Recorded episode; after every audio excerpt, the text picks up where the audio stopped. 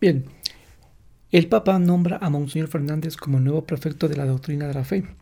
Este sábado 1 de julio, la oficina de prensa de la Santa Sede ha dado a conocer esa noticia, que el Santo Padre ha nombrado a Monseñor Víctor Manuel Fernández hasta el día de hoy arzobispo de La Plata, Argentina, como prefecto del Dicasterio para la Doctrina de la Fe y presidente de la Pontificia Comisión Bíblica y de la Comisión Teológica Internacional. El, al nuevo prefecto, el pontífice le ha dirigido una carta que se ha publicado integralmente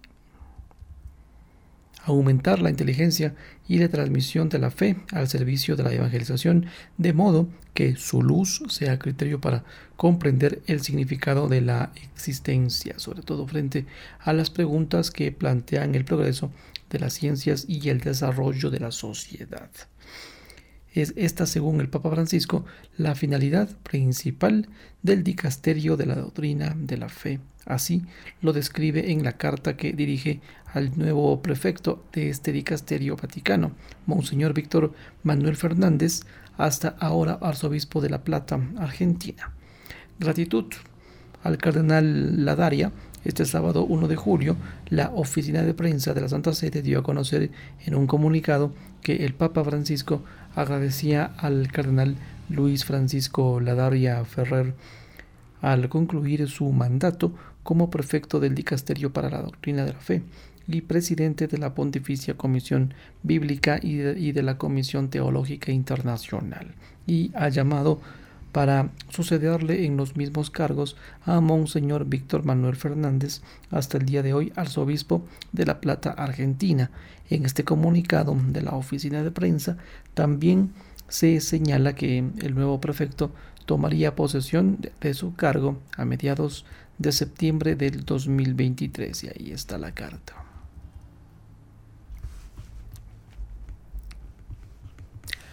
También decir que Isaac Herzog dice, corremos el riesgo de la paz. Y esto, el presidente israelí Isaac Herzog, en conversación con el Observatorio Romano, 30 años después de los acuerdos de Oslo, dice lo siguiente, me, siento verdaderamente honrado por esta entrevista en el Observatorio Romano, tanto para por el prestigio y la larga historia de su periódico como porque una porque mi historia política siempre ha estado entrelazada con los temas del diálogo religioso y también la de mi familia cuyas relaciones con la Santa Sede se remontan a varias décadas. Isaac Herzog tiene 62 años, es abogado antiguo, líder de la oposición de mm, Neset y presidente de la agencia judía es desde este 2 de junio 2021, presidente del Estado de Israel. Inicia con esta nota de agradecimiento a la entrevista que nos concede en una calurosa tarde de principios de verano en la residencia, residencia presidencial de Jerusalén. Y reproduzco la, la entrevista. Recientemente en Italia se ha recordado la, la relación de su abuelo a Raf Jefe Yitzhak Halevi Herzog con Pío XII. Dice mi abuelo, de hecho tuvo una relación verdaderamente única con la Santa Sede y en años muy anteriores a nuestra aetate nació en Polonia, creció en París, Francia, donde su padre había llegado pues a ser gran rabino y donde se doctoró en la Sorbona. Posteriormente fue nombrado rabino en, Belfast, donde conoció y frecuentó los circuitos cristianos o los círculos. Y más tarde, en 1919, se convirtió en rabino jefe de la recién formada República de Irlanda. En este cargo estableció o entabló una relación muy estrecha de respeto mutuo y colaboración con el arzobispo de Derry, Joseph McGrory, una relación que también continuó con las autoridades eclesiásticas de Tierra Santa, cuando en 1936 mi abuelo dice fue nombrado rabino jefe de Israel, cuando empezaron a filtrarse noticias sobre la grave persecución de los judíos en Alemania, las transmitió inmediatamente a sus instituciones católicas corresponsales para poner en marcha iniciativas conjuntas de rescate y protección. Y fue precisamente durante los años de la terrible tragedia del pueblo judío cuando inició sus primeras relaciones con el Papa Pío XII en 1944 se reunió con el arzobispo Roncalli, entonces nuncio de Turquía, en Estambul para responsabilizarse conjuntamente del destino de los judíos húngaros. Consiguieron además salvar a algunos miles, aunque fue poco comparado con los 400.000 judíos húngaros asesinados por los nazis. Todo, todo el mundo conoce la historia de Roncalli que logró detener en eh, un tren con deportados judíos. Pero más allá de esta historia hubo miles de judíos que huían de países del este y en tránsito hacia Turquía, que pudieron salvarse llegando a Tierra Santa gracias a documentos firmados por Roncalli. Mi abuelo sentía auténtica devoción por el arzobispo Roncalli y luego por el Papa Juan, Juan, Juan, XXIII, por la gran solidaridad activa que expresó hacia el pueblo judío en el momento más trágico de su historia.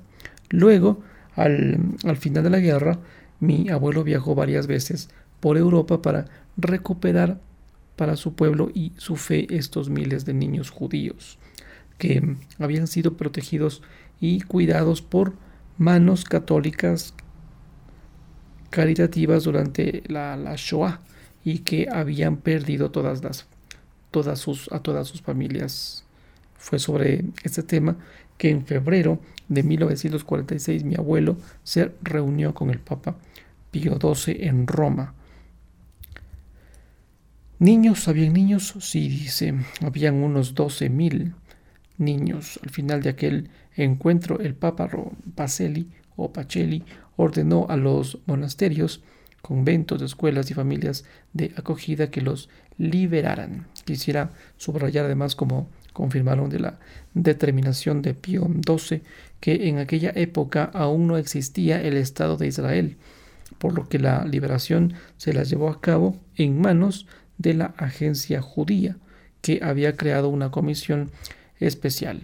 Verá, hace unos minutos, antes de que usted llegara, he recibido a una familia de supervivientes de Eslovaquia una señora que ahora tiene 88 años y vino a verme con sus bisnietos.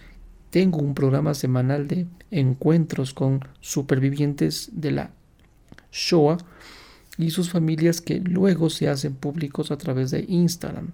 Esta semana ya me he reunido con dos de ellos de 95 y 97 años. Mi tío Jacob que recorrió toda Europa con mi abuelo para rescatar judíos y llevarlos a Israel, fue también una pieza clave en este diálogo judeo-cristiana.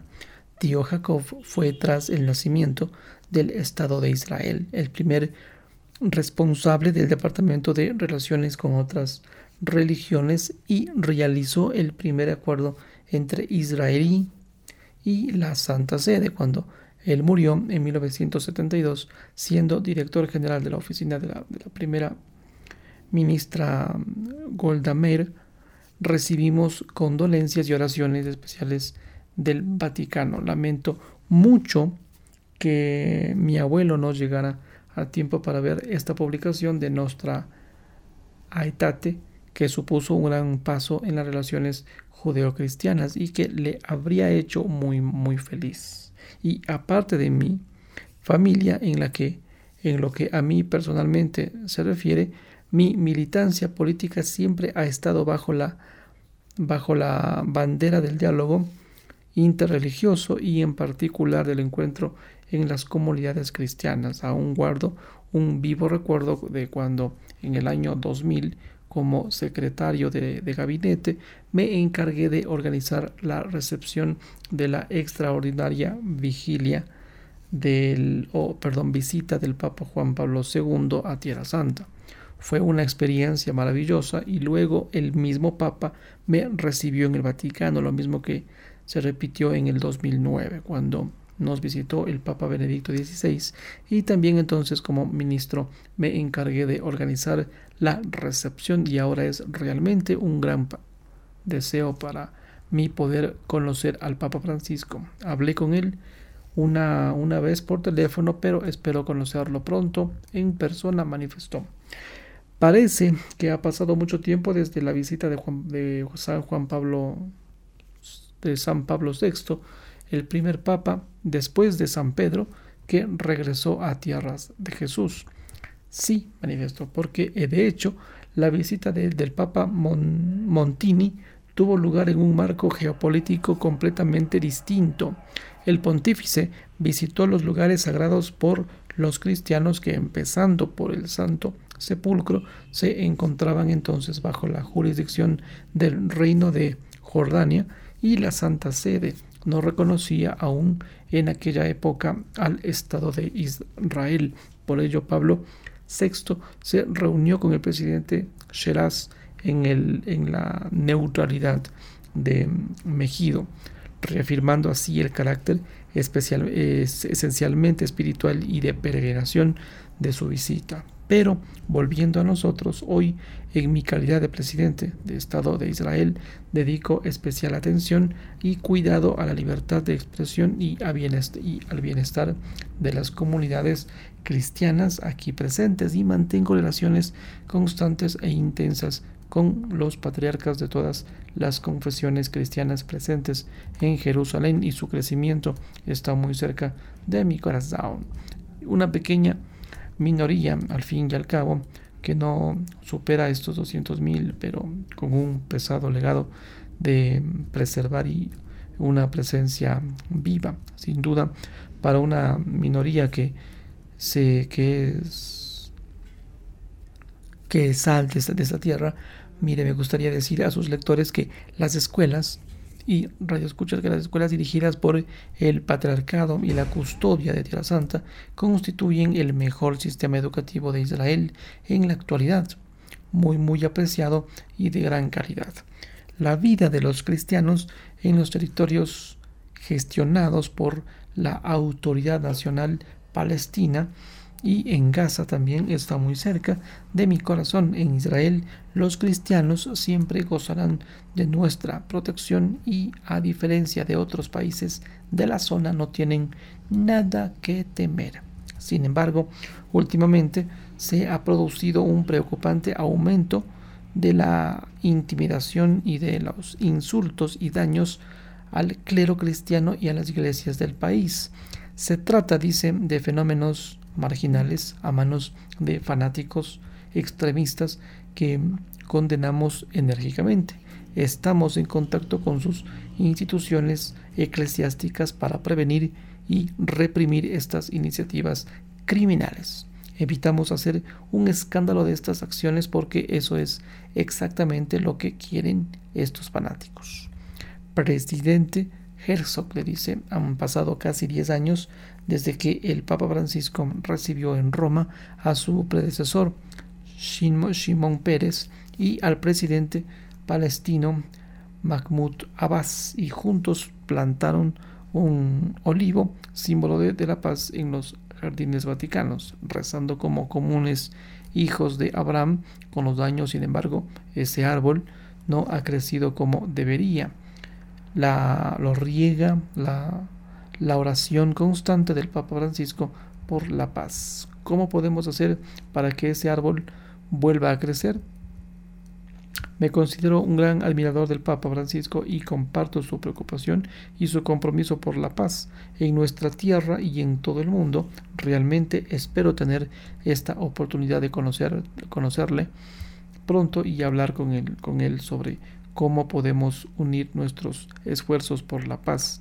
Desgraciadamente debo hacer eh, constar en el que el proceso de paz con los palestinos está actualmente en un punto muerto. Vaya, para variar, para, bueno, por varias razones objetivas, el primer obstáculo, quiero decirlo con toda eh, franqueza y dolor, es la sucesión de actos de terrorismo contra nuestro pueblo, contra civiles indefensos. Sobre todo nos preocupa que los actos individuales de terrorismo, nuestros conciudadanos están siendo atacados y apuñalados mientras están con sus hijos en el parque o de camino a casa el viernes por la noche después de la oración del Shabbat.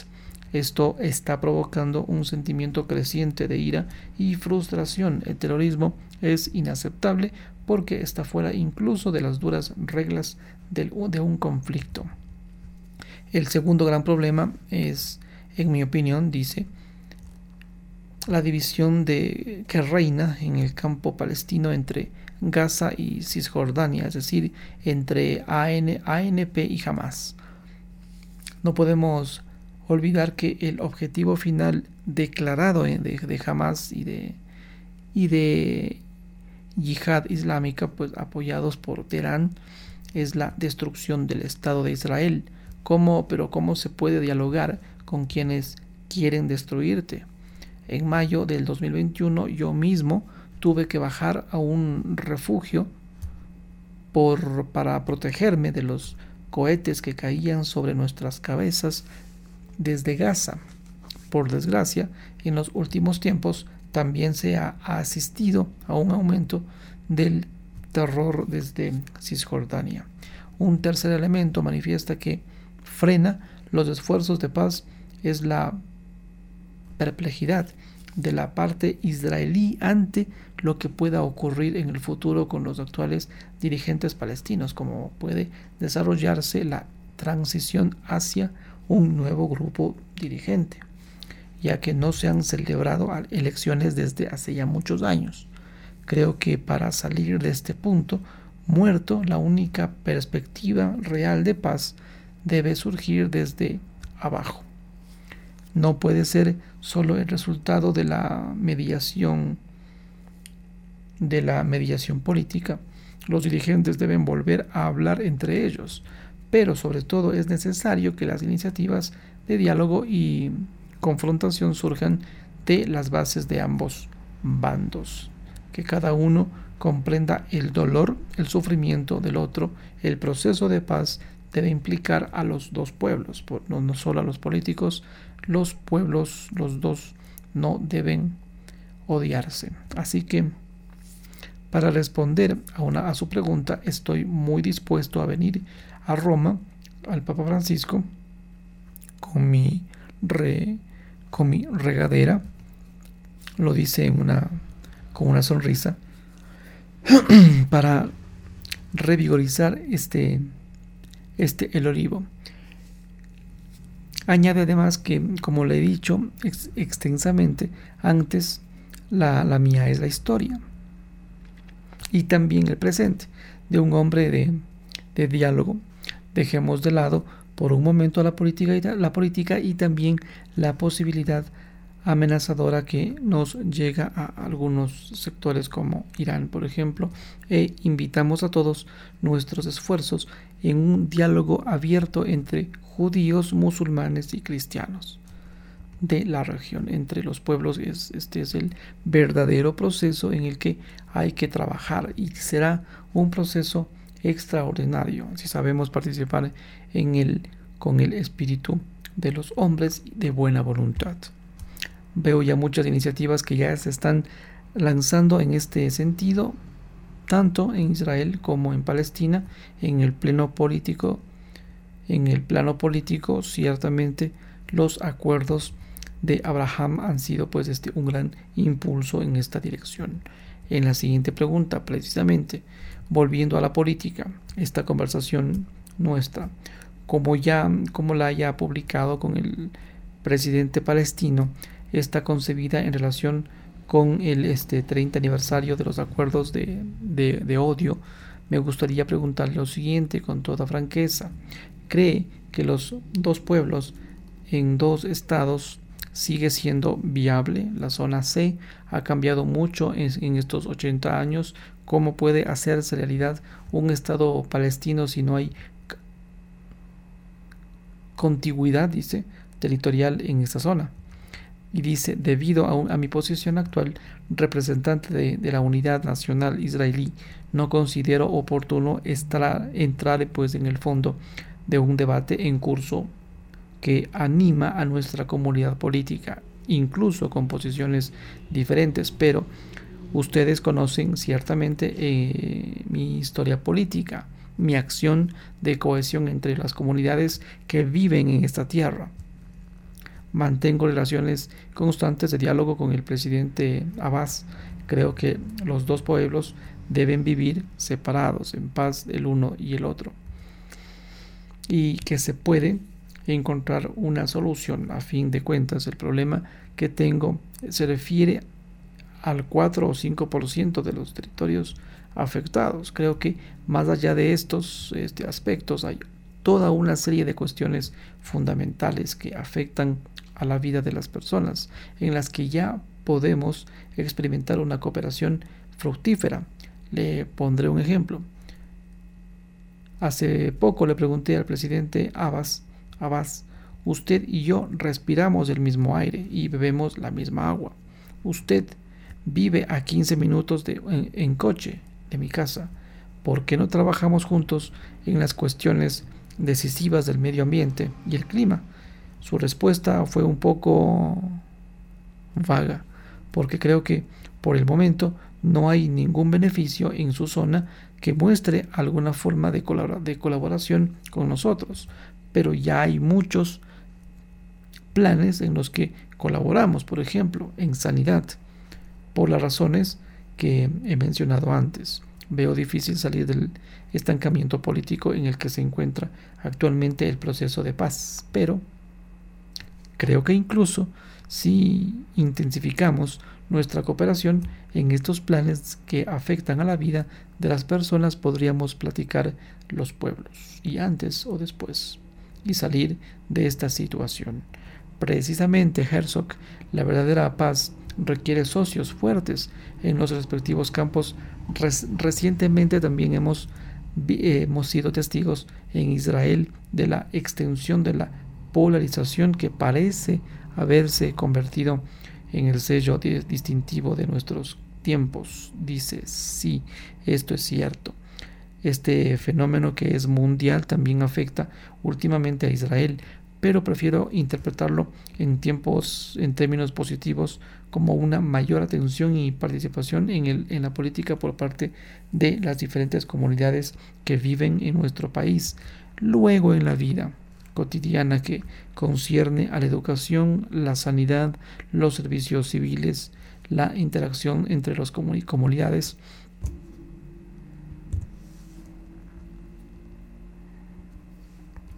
Mire, hace unos días mi asistente, Bora, presente en la entrevista, organizó una, organizó una reunión en la residencia presidencial para entregar premios a los voluntarios del servicio civil. Para mi sorpresa, pude ver que la mayoría de los premios iban a parar a ciudadanos árabes israelíes. Me gustaría que algún día eso también pudiera ocurrir en la sociedad palestina. Las iglesias cristianas de esta tierra pueden hacer mucho para fomentar este tipo de comprensión e integración mutuas. Le pregunta además quizás también por la guerra de Ucrania, pero uno tiene la impresión de que el tema del conflicto palestino-israelí ha desaparecido del radar de las cancillerías internacionales. Y dice, sin duda alguna, y eso no es bueno, pero creo que debemos ampliar el campo de observación y a todo Oriente Medio. Tenemos que observar las, las difíciles situaciones de Siria y Líbano y la creciente impetuosidad de, de Irán en la escena internacional y Gaza también, Yemen e, e Irak. He seguido el viaje histórico del Papa Francisco a, Irak, su hermoso recordatorio de las, estrellas de la progenie de Abraham, esas estrellas que hoy somos todos nosotros. Ojalá pudiera visitar Irak.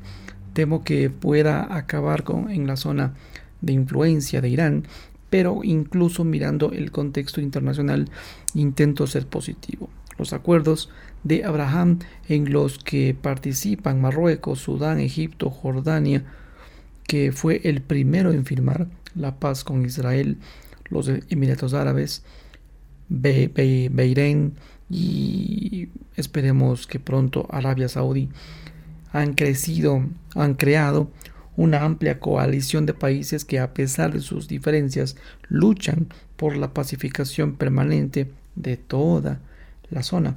Las relaciones económicas que se derivan de estos acuerdos que afectan a la industria, las nuevas tecnologías, el transporte, el turismo, la sanidad, aumentan nuestro bienestar y, y el de ellos. Y repito, la paz se funda y se desarrolla en el bienestar de las personas. La paz se establece cuando la gente está convencida de que no solo es justa, sino que también merece la pena. Yo añadiría a esto además también que la pacificación de esta zona implica la pacificación del mundo entero. Estoy seguro de que la aplicación de los acuerdos de Abraham repercutirá también en los palestinos. Ellos también se darán cuenta de la viabilidad y, y conveniencia de la paz. ¿Podría este, este escenario positivo que dibuja verse empañado eh, por, la, por el reciente acuerdo entre Arabia Saudí e Irán? No, no sería sincero si le dijera que este acuerdo no nos preocupa, pero en el plano estratégico seguimos firmemente decididos a continuar a nuestros nuestros pasos hacia Arabia Saudí. Ya existen frecuentes y buenas relaciones entre nuestros académicos, empresarios, científicos y periodistas con los saudíes. En los últimos meses, la situación económica de Israel ha, ha, vuelto a ser objeto de escrutinio por parte de los analistas y los mercados. Nuestra economía sigue siendo sólida y en crecimiento. El año pasado nuestro PIB creció un 6.5%, sin embargo hay dos elementos a los que debemos prestar atención. En el primer lugar, los efectos sobre nuestra capacidad de, de, producción de la crisis mundial en, la, en el suministro de materiales para las nuevas tecnologías. Sin embargo, estas siguen siendo pues uno de los principales activos de nuestro sistema económico. Cada una, cada día recibimos nuevas propuestas de inversión en alta tecnología, especialmente para la inteligencia artificial, pero el, el, otro elemento es interno y tiene que ver con cierto temor que la reciente polémica sobre la reforma judicial ha despertado pues entre los inversores la inflación que había sufrido o que había subido durante el periodo COVID. Ha vuelto a la normalidad gracias a las energías intervencionistas del Banco de Israel.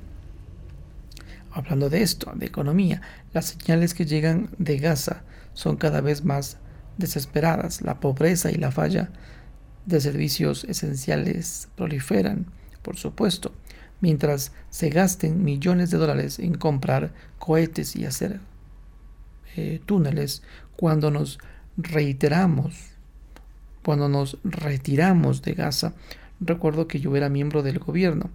Imaginábamos al, al, hacerlo que estábamos creando las condiciones para el crecimiento de una entidad vecina, democrática y económicamente avanzada. Tal vez fuéramos ingenuos, pero imaginaríamos a Gaza como un Hong Kong del Mediterráneo. Lamentablemente lo que ocurrió después está a la vista de todos, debido a las acciones de Hamas y Jihad Islámica desde 2006. Los primeros en pagar el precio fueron los palestinos leales a la ANP con cientos de asesinados. Perú eh, pero, perdón, y esto nos consuela. No hay ninguna conexión entre ambos sistemas de gobierno. ¿Y Líbano? Esta es otra situación que nos preocupa, no tanto por nosotros, sino por el pobre pueblo libanés, que no ha dejado de sufrir desde hace ya décadas. Las condiciones económicas y de vida son desastrosas. Solo dos horas al día de electricidad en los hogares. También hay, eh, hay escasez de medicamentos y encima de todo esto la presencia ahora dominante de Hezbollah, otra emanación de Irán, por ejemplo, para protegernos de sus ataques. Desde luego no tenemos intención de entrar en estas zonas, pero que sepan que podremos defendernos con mucha eficacia y dureza. Ya es hora de que incluso en estas zonas que se empiece a pensar en que, en que la paz es la única opción posible y conveniente. Señor presidente, la paz que perdura es la que es la que se basa en el compromiso en la que cada parte está dispuesta de a renunciar a algo que está dispuesto a poner Israel sobre la mesa en una negociación con los palestinos. Usted me pide una respuesta que en realidad es prerrogativa del gobierno y no mía. Sin embargo, puedo decirle que un buen acuerdo de paz se nutre no solo de realismo, sino de también de creatividad e inventiva. Me gustaría hablar de esto con el Papa Francisco y espero que pronto eh, envíele los saludos de su mayor admirador en Israel. Mire, y fin.